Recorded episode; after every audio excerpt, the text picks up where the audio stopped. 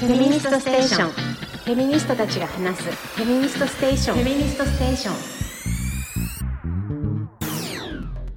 はい、皆さん、はよんがはよー。んが元ー気いっぱいです。はよんがーはよんがー、はよんがー。はい。 さんなんでそんなに元気なのこの暑いのに自己紹介からですよ。はい。そうですねフェミステーション始まります。えー、私はですね、なんか最近なんかね、あの編集の仕事とか始めちゃった大島文子です。ドーン、何がどうしたのドーン。えあ私がドーンでございますあのいろいろ考えたけどあのー私はフェムテックエヴァンジェリストっていうのとこれなんかもうあれが許可とか必要あ、そうですね。ああるのだもう世界で初めてじゃないですか。いいよねいいよねフェムテックエヴァンジェリストということにしますじゃあはいの皆さんあのね女性の悩める女性の皆さんにおおな悩む女性の皆さんにあのお届けしたいフェムテックエヴァンジェリストということにしました秋をでございます秋代でご皆さんドーンねドーン、はい、ドーン。私なんだろうでも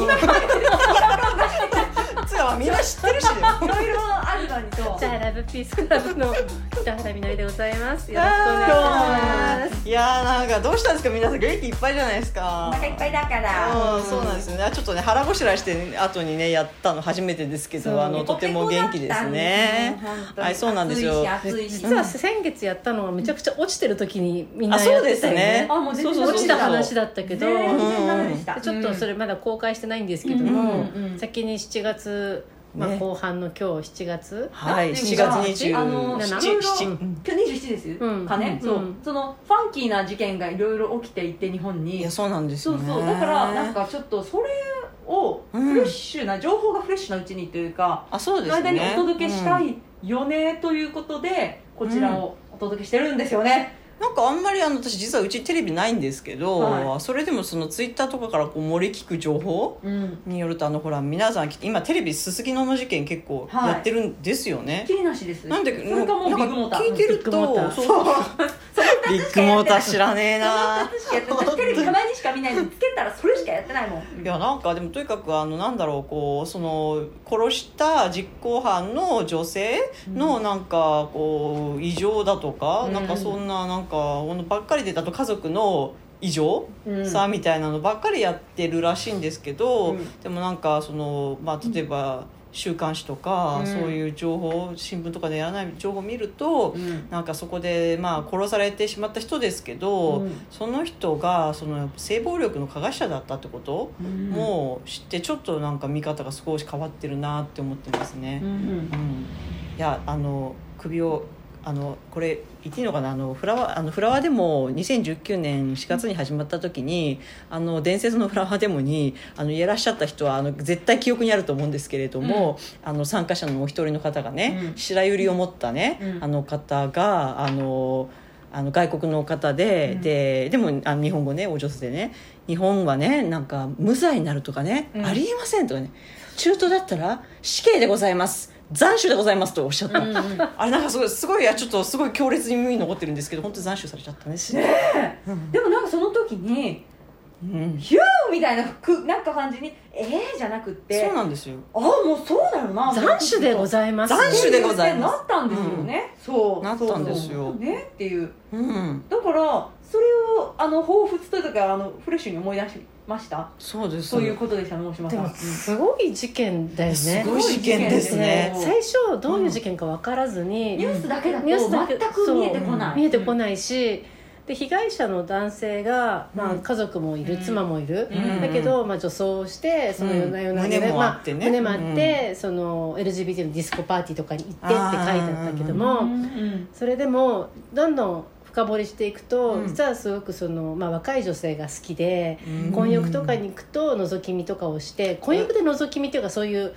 普通じゃないもんあの、うんそういうことを目的に行ったりとか。あーあとはそのトイなんか泥酔した女性を介抱するふりをして、うんあのまあ、暴力的なことしたりとか、うんまあ、いろんなハプニングバーでできんってどんだけのことやったのそうですよってねいそもそもハプニングまでですよできんねできん多少のことはお目こぼしに合う場所でいやもうそこでもできに合うっていう存在自体がもグレーというかもうだ誰のところですから、そこでもうできんって何をもしこれが食らってるんだ殺されたのが女の人だったら、そういった話がすごいそうなんでセンセーシすョそナれルはにす書ごかれくるん思だっけたどんもですよ、うん今回そういったことはまあ出ず年齢そうとそうそう顔もあんま出ずテレビ年で齢はもねちょっとびっくりですけどね62歳かなんかななんかもう全然そのツイッターも見ていないので、今あうん今 X かはっはっはって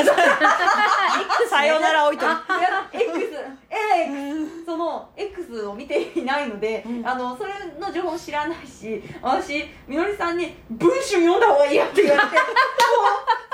それでもう文春読みてもう初めて何もこのこのいろいろななんていうか、うん外外枠しか知らなかったもののうん中身を、この文春を読むところで知って、ちょっとちょっとみたいな感じになってそうそうそうでも大島さんも今日それをつぼってたんですよねそうなんですよ、うんなんかねあびっのくりです、うんあーあーなんかこれはあれですねあのあーあのああの去年のあの夏のあの銃撃以来の何かいや、うんでも最近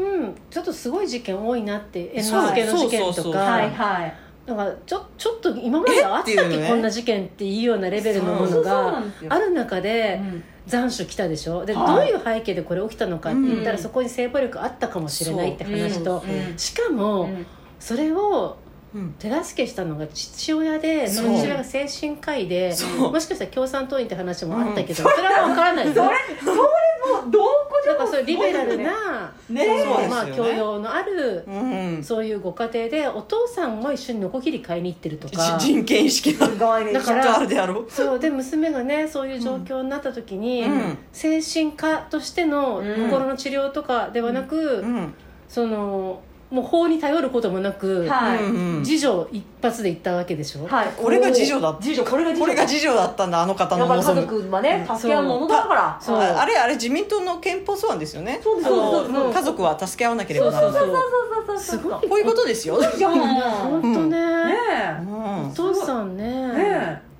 いやえこなの家族家族間に家族家族感ねね家族いや感すごい父親の鏡ですなそうこれが家だ父って長娘だわあ守らなければいけないそう娘を守る家父長ですよこれが家父長の家鏡父長ここまでやって家父長ですすよ、うんねすごいねあいーやなんて私こんなに興奮してるんですかなねなんでしょうつい興奮してしまいまいしやたねあの思ったんですけどいやなんかねやっぱりここのところね本当黙らされることが多かった、はいまあ、確かにこれをね言うとねやっぱりすごくね、まあ叩かれるだろうことはね、あうの重々重々承知でございますよなんか不謹慎でございましょう、うんだけどなんかそのやっぱり報道するときに、あのあまりにもこうちょっと情報が偏りすぎてる、うんうんうんこれやっぱこれだけあの少し特殊な、うんその被害者と加害者の関係うんでそれはその殺人で言えば被害者加害者っていうのが実はその性暴力ではそのうん逆転していたかもしれないで、その結果あのだったかもしれないっていうこととか、なんかそういうことを思った時に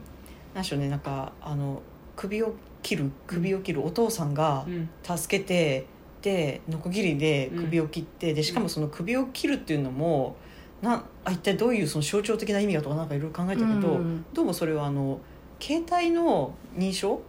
をさせるためだったんじゃないかってことは今いろいろ言われてることの一つだけども、まあそうこれも確かじゃないけそどうでもそのあの亡くなった人はその盗撮をしてたんですよね、うんうんであれってい被うふうに害者の言われてるよねそうそうそう今ねでもそれもなんかすごくありそうな話そうまあまだっあて全然全部は分かんないけれどもわかんないわかんないままい話ろそんうなところをうんクソコロの中で話していくとうんなんかその今までいろんなものを見てきたりとか嫌な思いしてきたものの、うんそういろんなことが結びついてく結るびつよきうなます気持ちそうなんとですよ、怖い思いしたこととかね屈辱的なことで、でも黙らされたこととうかん、思った時になんかそのあ首を切ってこうつまり復讐劇、うんこの復復讐劇に癒されちゃった復讐したよねっていうそうですね復讐しましたね、うんあれじゃないのあのあれですよあの赤穂浪士のうちりをな ああのみんな好きじゃないですか平手打ちそうだよ日本人はみんな復讐劇が好きなみのんな復讐劇好きそれであの父父の愛も好きなのねえ娘を愛する父の愛も好きじゃん、うんみんな好きじゃんこのねストーリえなんかただそのサイコパスの女の事件ってだけが語れないものがそうここにはあるよねってないんうかそうだからその女の異常さとかなんかその、そんなねあの娘を甘やかす家族の異常さみたいな、、はいはいうふうに片付けられることにはなんかもやーっとしますね。うんもうそうななって溺愛した父親うんが、まあ、こうなったねになるけど、うんうんでもいさ、うんいやでもその精神科医で,、うんでまあ、もしかしたらまあ共産党員で、まあ、とにかくその人権意識がきっとあってその法律ってものにもねその決して無知じゃななさそうなねうん方がですよそのやっぱり医療も法律も味方にな性らな暴いと力思っ被た害者を救わないっていうことを、うんうんこうそれゆえのそのノコギリノコギリ買ったのもお父さんですノコギリ買ったんだへようねうんんいやでもだからそうやって冷静に判断してそういうふうにあの導き出したのかなって思うとなんかやっぱりねあのスス カッスカッうんあ らうん正直正直に正正直直なところに言うと正うん直に言うと、その復讐劇に、まあ、癒されちゃったそう、うんまああのじゃあ正当に法にのっとって、うんじゃあ訴えます法によってその性犯罪者が裁きをあの受けるように、受けさせてくださいってした時に、うん正当にそう裁かれる可能性がこの国は異様に低いそうなんですよでしかもから裁かれる前に「うんえなんか何かあったら通報すればいいんです」とかよく言うんですけど、うんじゃああー警察に行くじゃないですか、そうそこで二次加害に遭う可能性がすごく高いんですようん立件もね、してもらえないし、う本当でそこいやあの警察がむしろそのセクハラ的なことを言ったりとうんか、でそうやってすごい屈辱を受けたりでそんなことをしてもきっとあの女性たちがねそれでも訴える、頑張って訴える人いや訴えられない人がむしろそれが普通だと思いますよ、うん傷つきたくないから、うんでそれは全然あのおかしくないんだけれどもそれでも訴えるって人はやっぱりあのそれでもやっぱりあの後のことを考えてその、うんなんだろう二度と同じ目に遭ってほしくないとかうね、んそれでいろいろない力を振り絞って、うんそういうことやってもやっぱり嘲笑うように二次加害を受けるとかそんうなん話をたくさん聞いてる中で、あのその警察なんかまあきっとあれですよね頼りにしてられるかといううんのこぎりなんですね。だからこれはある意味、うんこうなるべくして起きちゃっなたっち一ゃっつだよえね、えだってそれだけうん何か象徴させるようなもうんのうんをそうそうそう感じちゃうんだよね、そうなんですええよここまで追い詰めたよねっていうそう思いますよ、のをうんちょっと思ってしまいましたね思いましたねううんんうん確かに首を取ったっていう時に、まあ、顔認証のために必要だったっていうのもすげえ、おクールだねって思って、うそれはそれですごいああもうなんかじ実用的みたいなそうイエーイってそそれはそれであのクールクールな暗殺者って感じででももう一つもうねまさに武将の首を取って、取ってやったそうとそうそう取ってやったぞ打ち取ったりっていうのも、このまあ象徴的な、うんなんか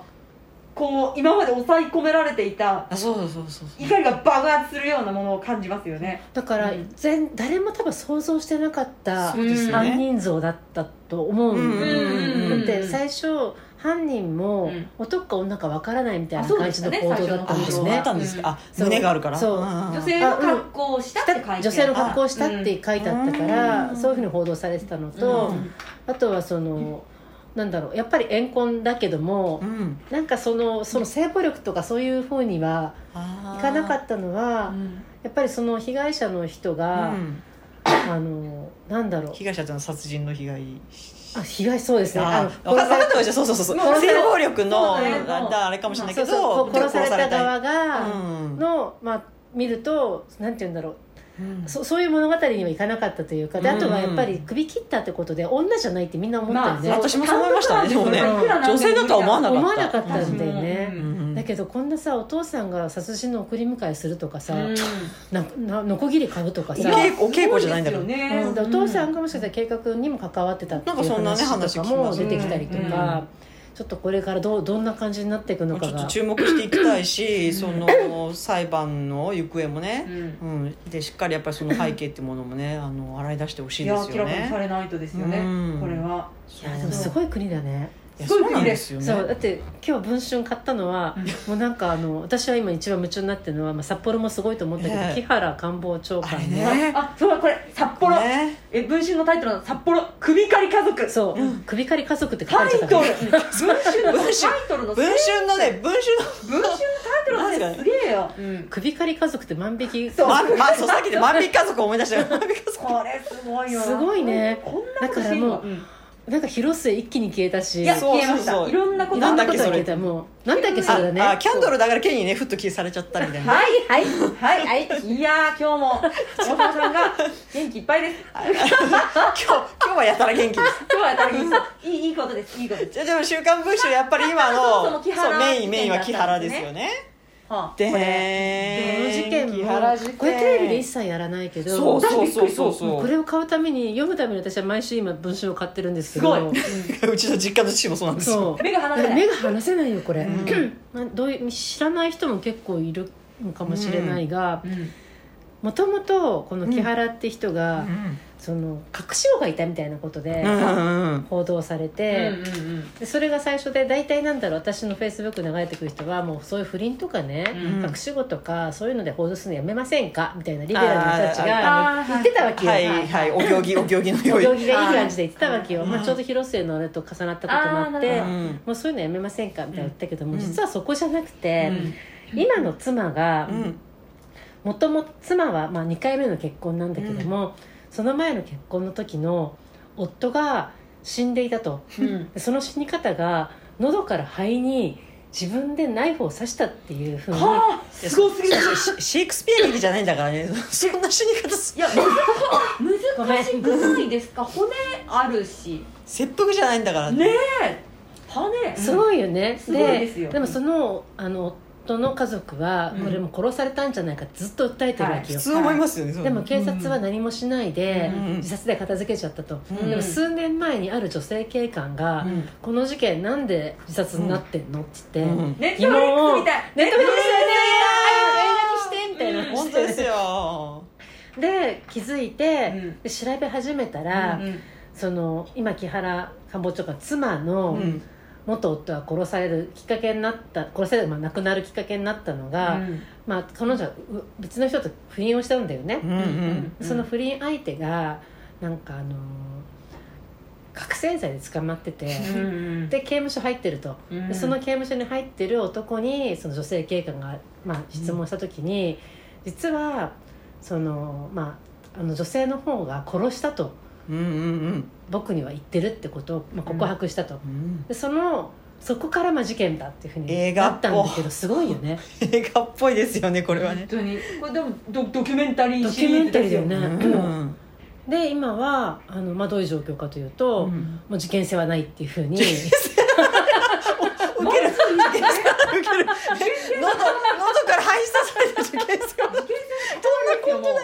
そうなのよえで、まあ、いろんなとこあるけどこの木原って人は2人同同世代の子供が今いるのかな、うんで2人とも女性の隠し子の、うんまあ、愛人って言われてる側の人も、今の妻も、まあ、ホステスえのん女性で、うんで同時ぐらいに妊娠して、うんで早く分かった方と結婚したみたいなことは文子に書かれてたんだけどうんすごいよね高級かっていうねこうそう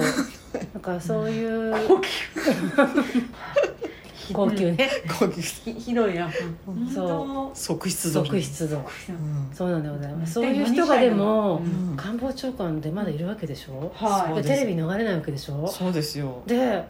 首から入ってすごくない、そうですよね事件性はない事件性はない事件性はないって事件性おいうん、いよくあるよくあるみたいなそこくないこれでもうんなんか猿之助さんもかすみ始めちゃったけどいやもうあれもすああいごかうっ事たもん件とかあれもいやでも本当猿に之助の話もやっぱりすごいショックでしシたョよックだったよねびっくり日し本たらよしいというかなんなんていう日本の新悪しき伝統が生み出した感じがあったじ生ゃまないれ変わる生まれ変わってでもすごいことそすんごいし言なってることもちょっと普通の格好みたいでねうんリビングでねえどうそ全れだっ然てそれも真相わかんないけど、シそういうョッキングことが大きいまだそれもなんかその乾かぬうちにうん首刈りもう首首かかりり家族首って刈り言わ家れ族がて登場し首かかりり家家族族がが登場しで官房長官これなんかうんどっかの無法地帯の国の話だよね、ようすごいよね今ああのあの去年はですよねあの元国家元首が銃殺されてますからでねも手作りの銃でね手作りは銃で銃私殺さはれまちょすっとあれがそこかなと思ったんだけど、うん全然、まあ、そこが抜けたとは何度も言ってるけど、うんいやすごいすごいどんどん日本は、すごいよねそこが見えてますもんねだって去年のこれを上回る凄さで今来てるよねはい怒涛の勢いで怒涛の勢いです一よね体どうなってしまうのどうなってし まうんだろうなんか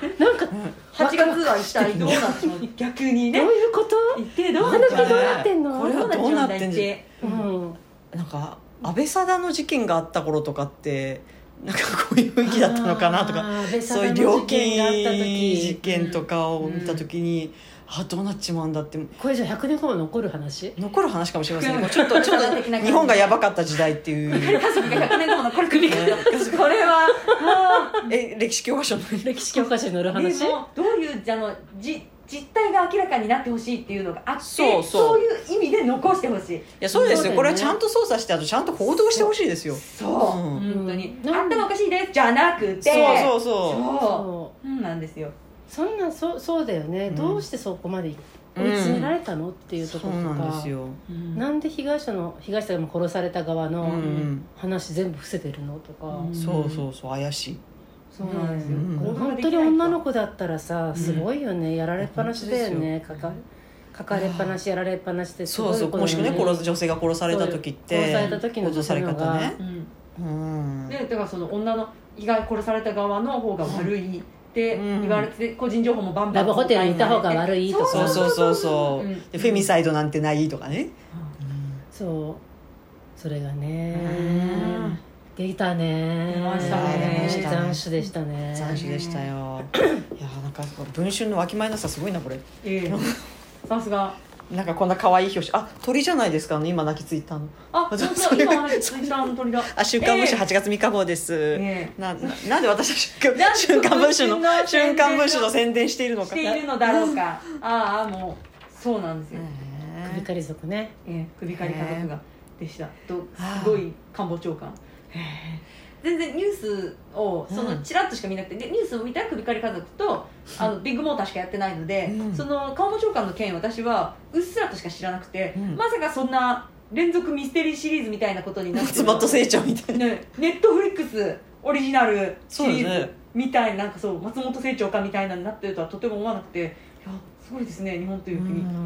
か本当無政府状態みたいですね、そうですねなんかなんかマフィアばっこしてるとこだったかなええじょそうだと思うで、うん私今日昨日たまたまそのうんデヴィ夫人のことをちょっと調べてて、あはいそはいはいはいのデヴィ夫人が、うんまあ、今ジャニーズのことで、はいはいはいとんでも発言をしうて、うんうんあのですごく真面目な人たちがデヴィ夫人は人権が分かってないとか、うんその性暴力分かってないって言うけど、まんあ、そりゃそうでしょって思うんだけど、うんでもあれの読んでてなんかめちゃくちゃデヴィ夫人が怒ってるじゃない、うんその被害者恩知らずとか。うんそなんれかっひてそうそれってやっぱねデヴィ夫人も被害者なんだよねっうてんいうふうに思ったあ時るにあるあるですよねあるあるなんだよね、うんでやっぱり考えてみれば19歳だったデヴィ夫人が うんなんか39歳年上洗脳されたのようなおじいさんのところに、うんまあ、行くわけじゃない、うんで当時のその戦後の日本で、うんインドネシアの賠償金って、ね、2億何ドルぐらいなんでね2億ドルの近い賠償金出て、うんそれをうん当時もう使うのがうんあのまあ、どこの会社にお金を使うかってこと決めるわけじゃん、うんそういう日本商社が盛りなんかもうわらわらと集まり、で、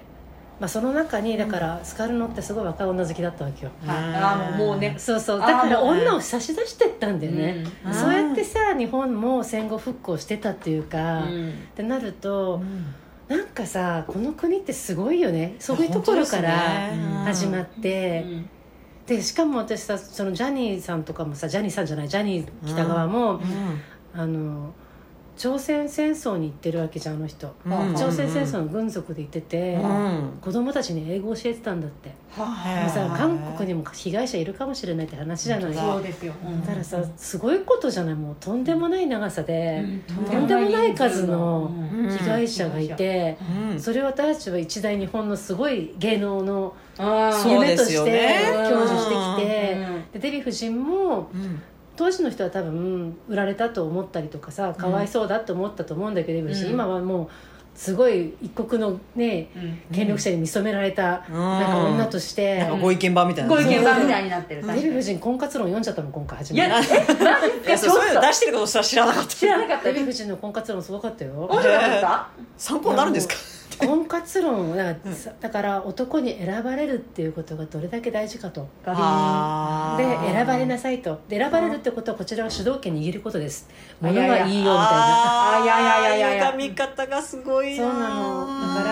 らそういうデヴィ夫人をやっぱ作ったのも痛々しい日本の焼け野原じゃないかとかさ、うんうんそう思うとさその焼け野原の前には慰安婦制度があったわけじゃないですか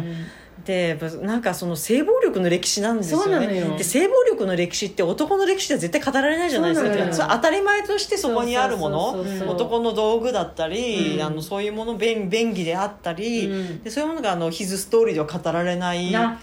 でもやっぱり性暴力から見る日本史性暴力から見る日世本史界です史もよ日本史も、うんでも性暴力から見ないとわからないよねこの国みたいなそうなんですよん全然見方が違ってくる、ううんん、だってこの木原って人もさうん政治家なのにさ、そんなそさ銀座の夜遊んでさそうそうそう女の人をさ、まあ、何も否認もしないで妊娠したしてさ、そういやそうなんですよだだかかららホステスだからって、うんそうそうなんで当然セックスなんかそうするのかっていそううそうそうそうそれもだってあのあのそれこそそのアジマブックスから出たねポムナルさんのう「んあの道一つ越えたら崖っぷち」を読んだら、うんホステスってねあの別にそんなセックスをする仕事じゃないのにそれでもあのそういういわゆる2次、うんそういうのをやらないとうん店から睨まれたりとそうか、うんなんかお金にならなかったら借金も抱えられてそうやってこう追い込まれていく。うんでその中でだから必ずしもその相手の女性だってもしかしたらその妻だってうん好きでね、うんあのーこう一緒になったのかどうかなんて分かんないですしうね。んうあの私のうんとおおばとかぐらい、んおじいちゃんおばあちゃん、うんおばくらいの口からは普通に「ああ、あそこおめかけさんの家だよ」とか、はいはい2番さんうん2号さんの家だよ」とかって出るんですよ、うんもうちその地域にずっと住んでうるん人たちだから、ともうだからもう有名なわけですよ地元じゃ、うんうんうんうんもうだから普通でな私はそれを聞いてだからそんなんでそんなことが、うんでも別に悪いこととかじゃなくてなんでそんなことがご近所中で有名だし、うんそいつは社会的に地位のある仕事についてて、それがなんかこの目かけとか囲い込むことは、なんかその地位がある男の名誉みたいなのがある、うんずっと日本にはあるからそれが可能なわけじゃないですかそうですそうですそうですね。でもなんでそんなことができるのか根本から理解不能なんですよ、んそうでそいつらがそのまたあの隠し子とか他の他のうんし、うん姿勢なんていうの姿勢違うの姿勢そう何作ってるのもだからわからないなんというか、猿なんじゃないだから、うんあの偉いのか何かは知らないけどあなたたちあのあいつらがやってることは理性のかけらもないようんないよもうないようんないよだからそうだ地よ地の教授があそれあの前後しますけどね。 巨人ちょっとあの前まだ地の巨人かいまだあのえあのアップされてないね前回言ったその地の巨人がおっしゃるにはあれですよ、ね。ありがとうございますなんだっけ結局男はセックスが好きなんですよと。いやうんだから、私が言うんだから間違いないよ、うんその佐藤勝さんねそうそうの「まあ、地の巨人」って言われてる佐藤勝さんの本を読んだ時に、うんそこにも「男は基本的にセックスは好き」って書いてあって、うあ佐藤さんでも男を主語にこういうこと書くのかと思ったら、んじゃあそうななんんでかすね。さじゃあそうなのかって、うんうんなんかさその性欲とかに突き動かされてしまう、うんそういうような性を生きてる自覚もなく、うんなくそこそこはまだ自覚もなそこそこく自覚もない。当然のように結果そうなんかその規制とか、うんもっとできたであろう予防策が打ててない、うんはいうんそうなんですそようね。野放しすごい、いやだから本当に男にこう権力を取らせるとうんやっぱりそれは国が傾きますよそね。うでうんそして日本のとか特に悪いんじゃないやっぱり甘やかサさブれカルすぎサてブるカかルら制、うんサブカルサブカルの制せいなんすか、サブカル制じゃないですサか。ブカルのせいだなんっですねていやまずさあ のいやあの援助交際とかいう言葉うんうんうんが多分私もなんかそれこそ中高生とかの時うんうんうにんあの流行ったのかでそういうそそのだから制服着 てるその子供ですよね。うん10代子供をそういうおおっさんが大人の男たちが性の対象にするってういうん時点でそんな大人としての資格もないでしょそれはない、でも大人なんですよはい中身がどんなにねあのパパオラパーの猿でもねは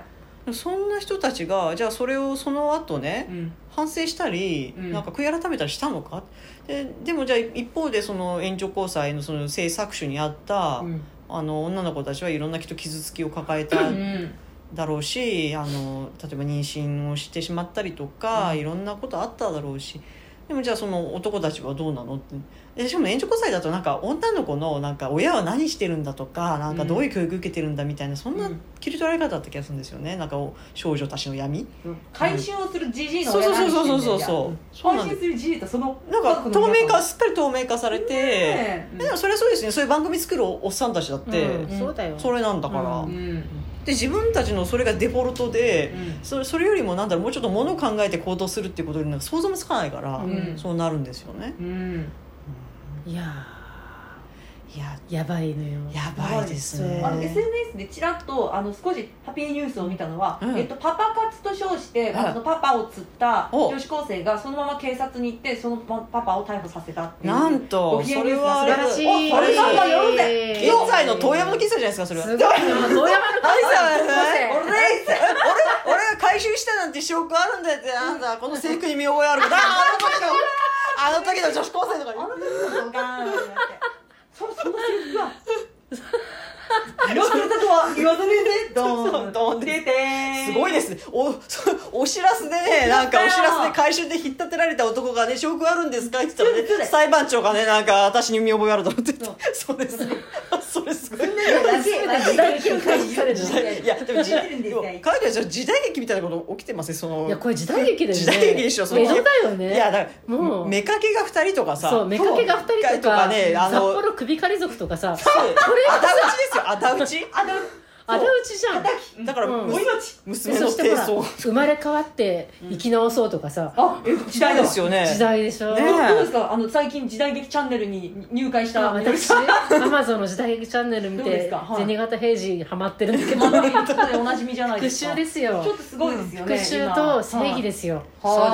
ですね弱い者はこうやって戦うしかないのだというこいとをやーそうなんです時代劇は教えてくれるのです教えてくれるのですあどうしてそういうものを求めるかっていうと結局その現実の世界にはその正義もなければうん報復もできない、うん弱いものはもう踏みつけられるだけだというえそう中でそうですよねそうだよだからもう私が大大川橋蔵に夢中になってる時にこの事件を読ん でなんかエンパワーメントされるっておかしくないですかなんか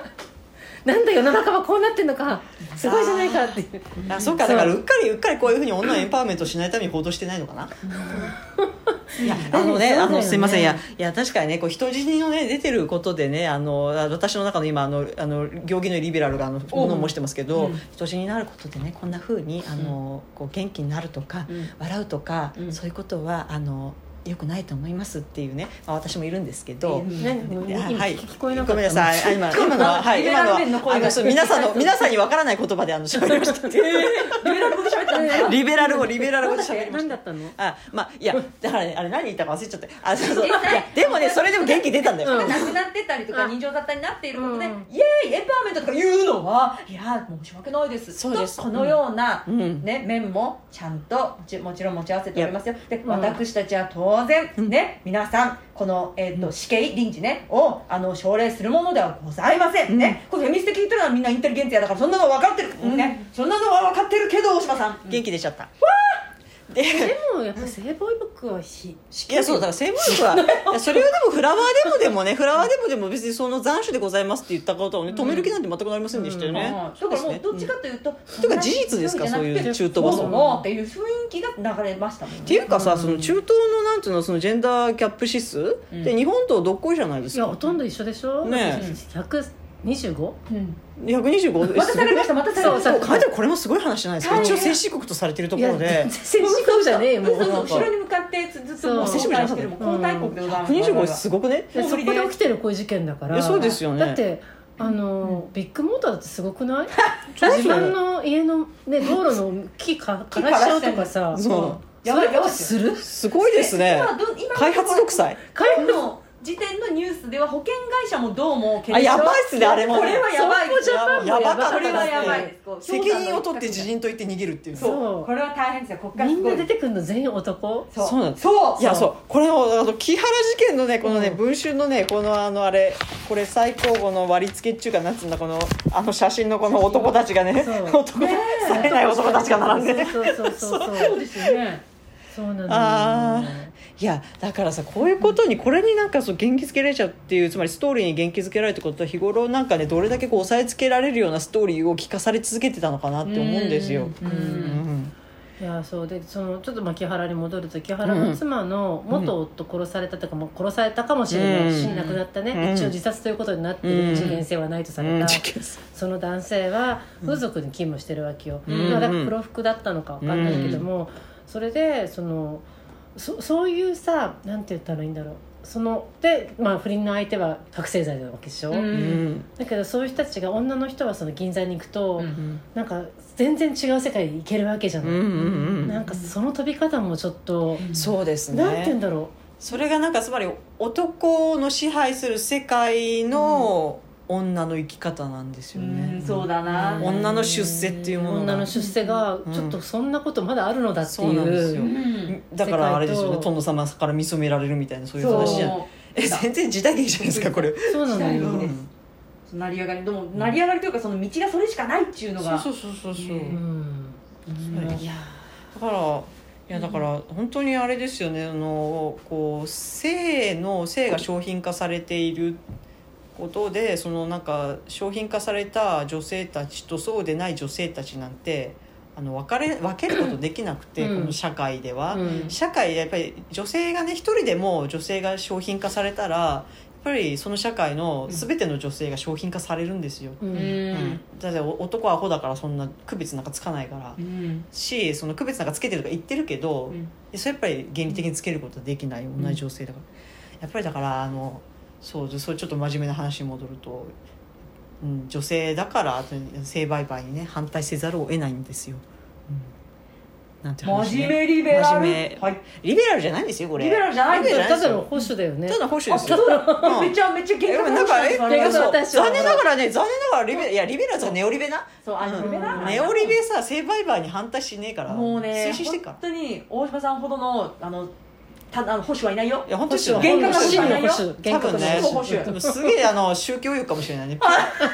ピューリタンですからだピューリタンってあのひいばあちゃん二人強風会員ですからはいはいはいはいいい名前だよねうん風を正すそうです空気をね正すううんうん一人はね仙台支部長だったんですよすげえでその近くに遊郭があってね、うんでそれであー逃げてきたその女性たちをかくまって、でそれであの就職先を、うんまあ、教会の人たちと一緒にやって探したりとかそういうことしたんですよね、ひいおばあちゃんが、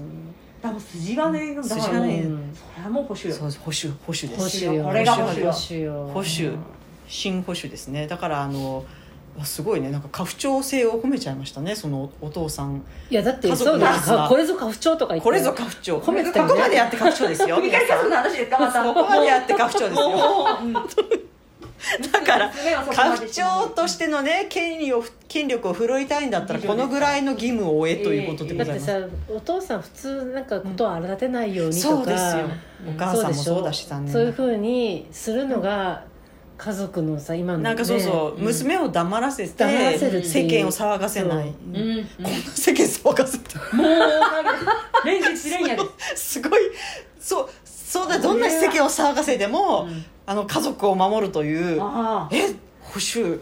大好き じゃない保守保守派の皆さんこ保守としてはれもうこれ今燃えるんだそうかよねら私保守派なんだ保守派だよね燃えるなすごい保守派だと響い思たでうんすそうな家族主義者だったのはい響くねやばいな家族主義者だったんですうよんで私すもなんかねうん泣いちゃう私の時代劇が響いて時代劇そでんすねな時代劇うん心が騒んだんですそうよねですねそうだったんですようんだから日本はもう旧世界に戻りつつあるっていうのは時代劇だったんですなあなるうほんどもねうそうだね時代劇に戻ってますねいやもうそれだったらやっぱりとそれこそ東洋の金さんみたいなちゃんとさばいてくれる人が大岡越前みたいなのが必要なんですけど、あともうちょっと引退した人もねなんかあの水戸の 光圀みたいにこうそうそうあっちゃこっちゃいてねそうそう弱者に優しく正しくさばいてくれる人はいないんですか、うんあできれば女がいいですあでもそう性暴力の日本史って思い出したけど大体そういうなんか時代劇の私子供の頃見てた記憶ですと、うん大体悪役は性暴力加害者でしたよね。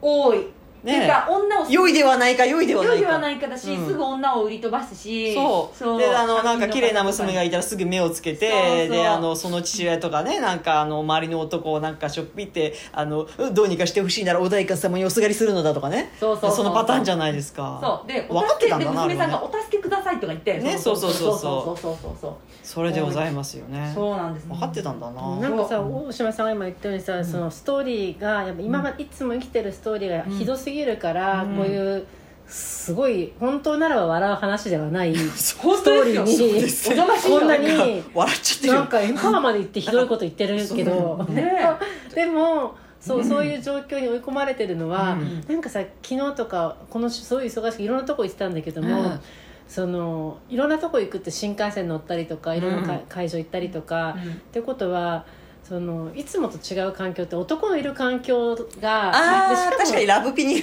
ラブそうピですよね私守られてる中でね生きてるけ女性どばっかりの環境からうねんそうでもその新幹線のそのほとんどまあ平日とか、はいまあ、今夏休みだけでもやっぱビジネスマンの場所で、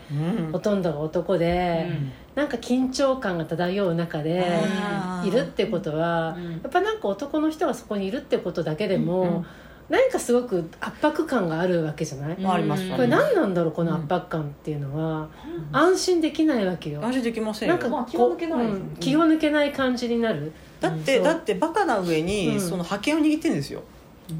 権力を持っててで法律も彼らの味方で、うんなんだ法律を作ってるのも彼らうでん裁くのも彼らで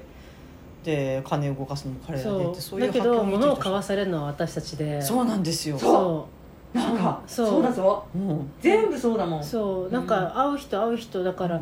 なんだろういつもそうだなっていうところ、なんかねいやそうなのよだから全然例えばファッションの今日ファッシ今年今月今週ファッション関係の人に会ったけど、やっぱり、はその若いけども成功してる人ってやっぱ男なんだよねそうもうやだもうやでだあー投もうやだ投資家が入ったりとかあーもうややっだぱチャンスも全然多いし、持ってる未来のうんうん見え方も違うところに最初から立ってるし、うんやっぱ男は男守るし、そうそういう世界の中にどっかで参加させられてる気分っていうのがずっと拭えなくて、もう私なんかもう化粧品の CM でうん男の社長が出てきて女性の肌を考えましたって言ってるのを見るとウステッパーが一生ロブってろって思っちゃいますもん本当だよ本当ねあんだべこれ本当でしょええわよみたいな僕いやのまさにそうだよ母親のために言ってる人はウステッパーがってもう思うじゃなういっですかせえバカばっかだよ絶対有害物質入ってんなと思う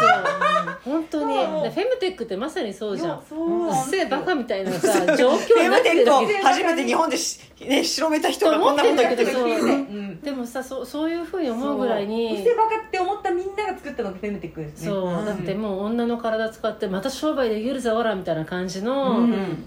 おじさんたちに乗らされちゃってて、そうですだよけどそこと男とうまくやらなきゃみたいな、うんそういう女の人たちは過剰に男に反応してあそうそうそうそうであの物言えないと物いう言えないかあ感じになっての全てのジェンダーに配慮してますかみたいなそうね気をつけて、緊張してでん他の、その真の保守の女たちの言葉を黙らせる私出たはそうそうそれなんかフそうェミニスト保そ守だからねれなんかそうなんですよねいやなんかいや思ったんですよ私もずっとねリベラルの方にいたんだけどなんかあの、ずっと思ってたことがあってなんか保守の女たちって妙になんか生き生きしてんなっていういやもう私一番輝い今てね社員してねこっちは死ねだよ社員してるんです社員ねこっちはローマ字で死ねだけど社員かうんななんか豊田真由子に会いたい言ってた言ってたなんかこのハゲなんてちいげうえかだろハ元会いたいなんか元祖うんそのなんかその首狩りじゃないね、うんこの抑圧抑圧爆発だみたいなのの、ちょっとちょっと象徴みたいな感じが今しますねうんゲそうそうです豊田真由子から始まったちげえだろハゲからあれあれ何か、あれか、あの、ブオーだったんですよ。ブオーブオーですよ。あの、ブオー、ホラガイですよ。ホラガイあれはがすそあれホラガイだったのかホラガイ、ホラガイと。う今となっては、うそん、う今となっては豊田真由子そう今もうもっと耐えられない状況に私たちが置かれているから、うんもう何を隠そういろいろこうこういうもうなんだったら血生臭い前だったらああもうこれはっていうストーリーでおよよってこうなんかねちょっと、そうえっねとなってなんでそそうねの走り走ったそうねですね走ってたのが走った豊田さん、ああゲゲスト にゲストにどうですかあ、そうですか、私も一緒にあの、あの、あれ、言ってください、あの、一言言ってください、言ってください。やめなよミーハーミーハーやめなよちげえだろって。やめなよミーハーじゃあちょっとやりますけどただねやりますとか言ってみんなで盛り上やりがますみんなで盛り上がっちゃうもんねもう本当にさ、うん、 ちょっとやりましょうかそうなのか、うんだから歴史的なそういうものも視点が変わってまた、あのされますねあのそう新たなそう息ですね吹が吹き込まれますね本当ですねあー。いやでもー。ちげえだろハゲ事件が多いよねし本当ですよね本当そうなんだから、うん基本そうじゃん今いろんな CM って「うっせばがハゲ」って思うのと、うんそうそもうそれがどんどんどんどんなんかバケツに水をちょっとずつ入れられるように、はいはいうっせえハゲがどんどん溜まっていって爆発して首狩りよもそう大変よもう、うんそうだよね日いや本この間さうん男の人のさ脱毛サロンのさはは詐欺になってさその男たちが訴訟したの見たありまあしたねえ詐知欺らない詐欺あのうんその脱毛の治療の途中で、うんえっと、クリニックが閉鎖しちゃって、うんでほったらかされたらしいですほっぽり出されたらしい、うんお金も返してもらえないそれでで訴えてたで男の人たちがああ脱毛サロンに行った男の人たちが結構涙ながらの会見してたんだけども、うんそそののなんだろうんう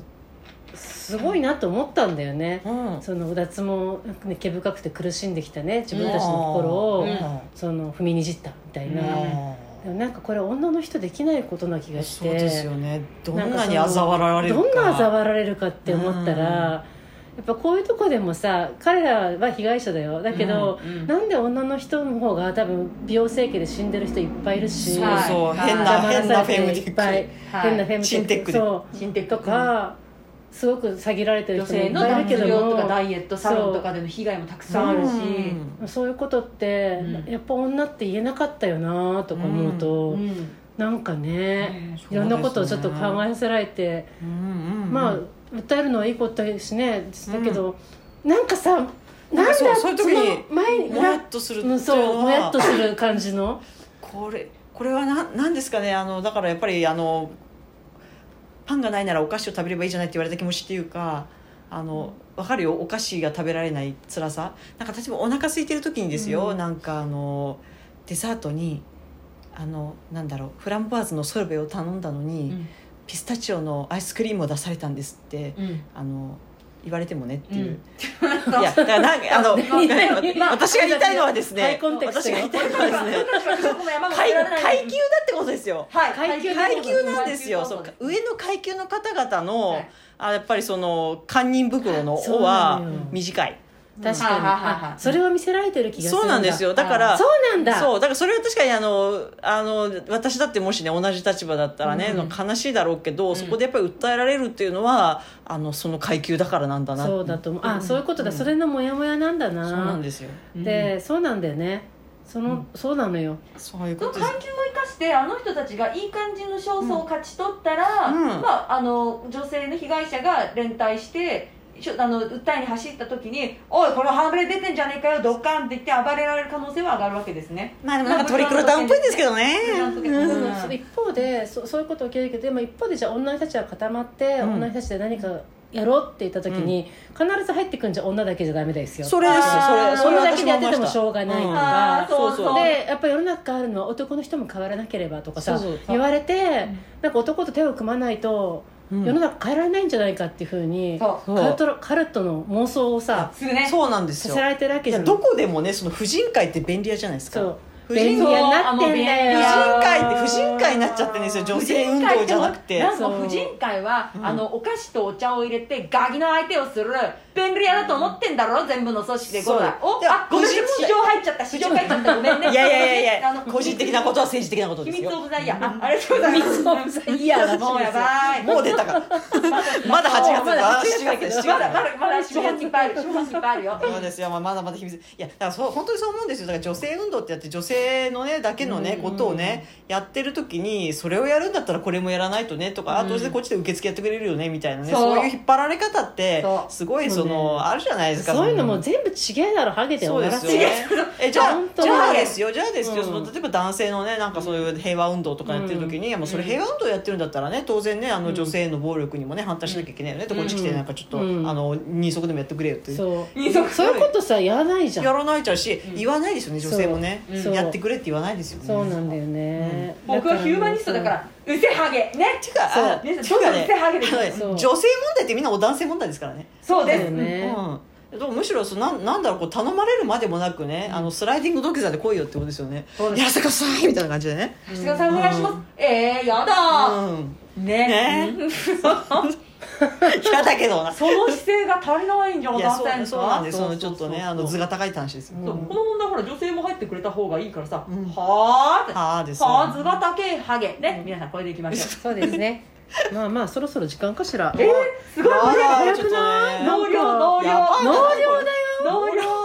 え8月どんなことがエネルギーあり余っちゃっただって38度とか9度なのにもう納え涼嘘あらーやばいですよ本当関い東やはまだ7月だっていうのにねこんな残暑が続そくうですでも残暑もなんか厳しくなりそうだっていうんでじゃねあ今年の夏の8月は何するんですか目標ありますか目目標目標目標目標目標なんてあ言っ言てっみてはたいいけない言葉を言う面白い今すごい怒られてるすげえ怒って目標人生で立てたことないよマジででも秋夫さんなんかさっきちょっと一仕事しましたよねあすあのごそういたまたまね、ここにねいらしたねあの若い女性の方がいらっしゃってねお客様がいいらやっしゃった別にお客様じゃなかったんですよお客様じゃないラブピーに用事のあった方がある種お客いや様別にあのこうバイブとかそのね生理用の品とかに何にもそういうのなかったのになんかあのなぜかねちょっと用があってであのいらしてそしたらなんか事務所の奥に通されてその怖いついての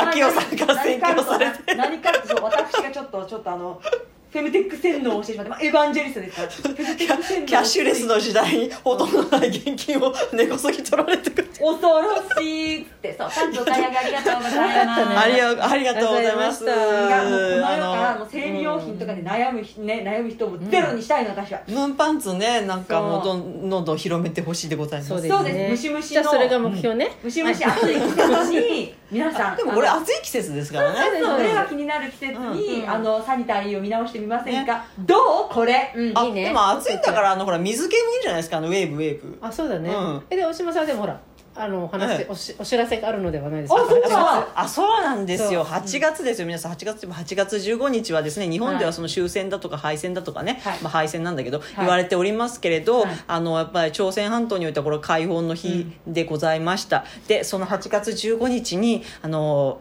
韓国歴史小説すごいのが来ます、えー翻訳者はヤン・チンジャ先生でございますよ、であのチョウ・ソニさんというねあの女性の作家の方がお書きになった「3人の女20世紀の春上下巻」これがねこれがすごい大作なんですす よごいボリュームこれはですね、あの朝鮮独立運動と共産主義運動を女性のその3人の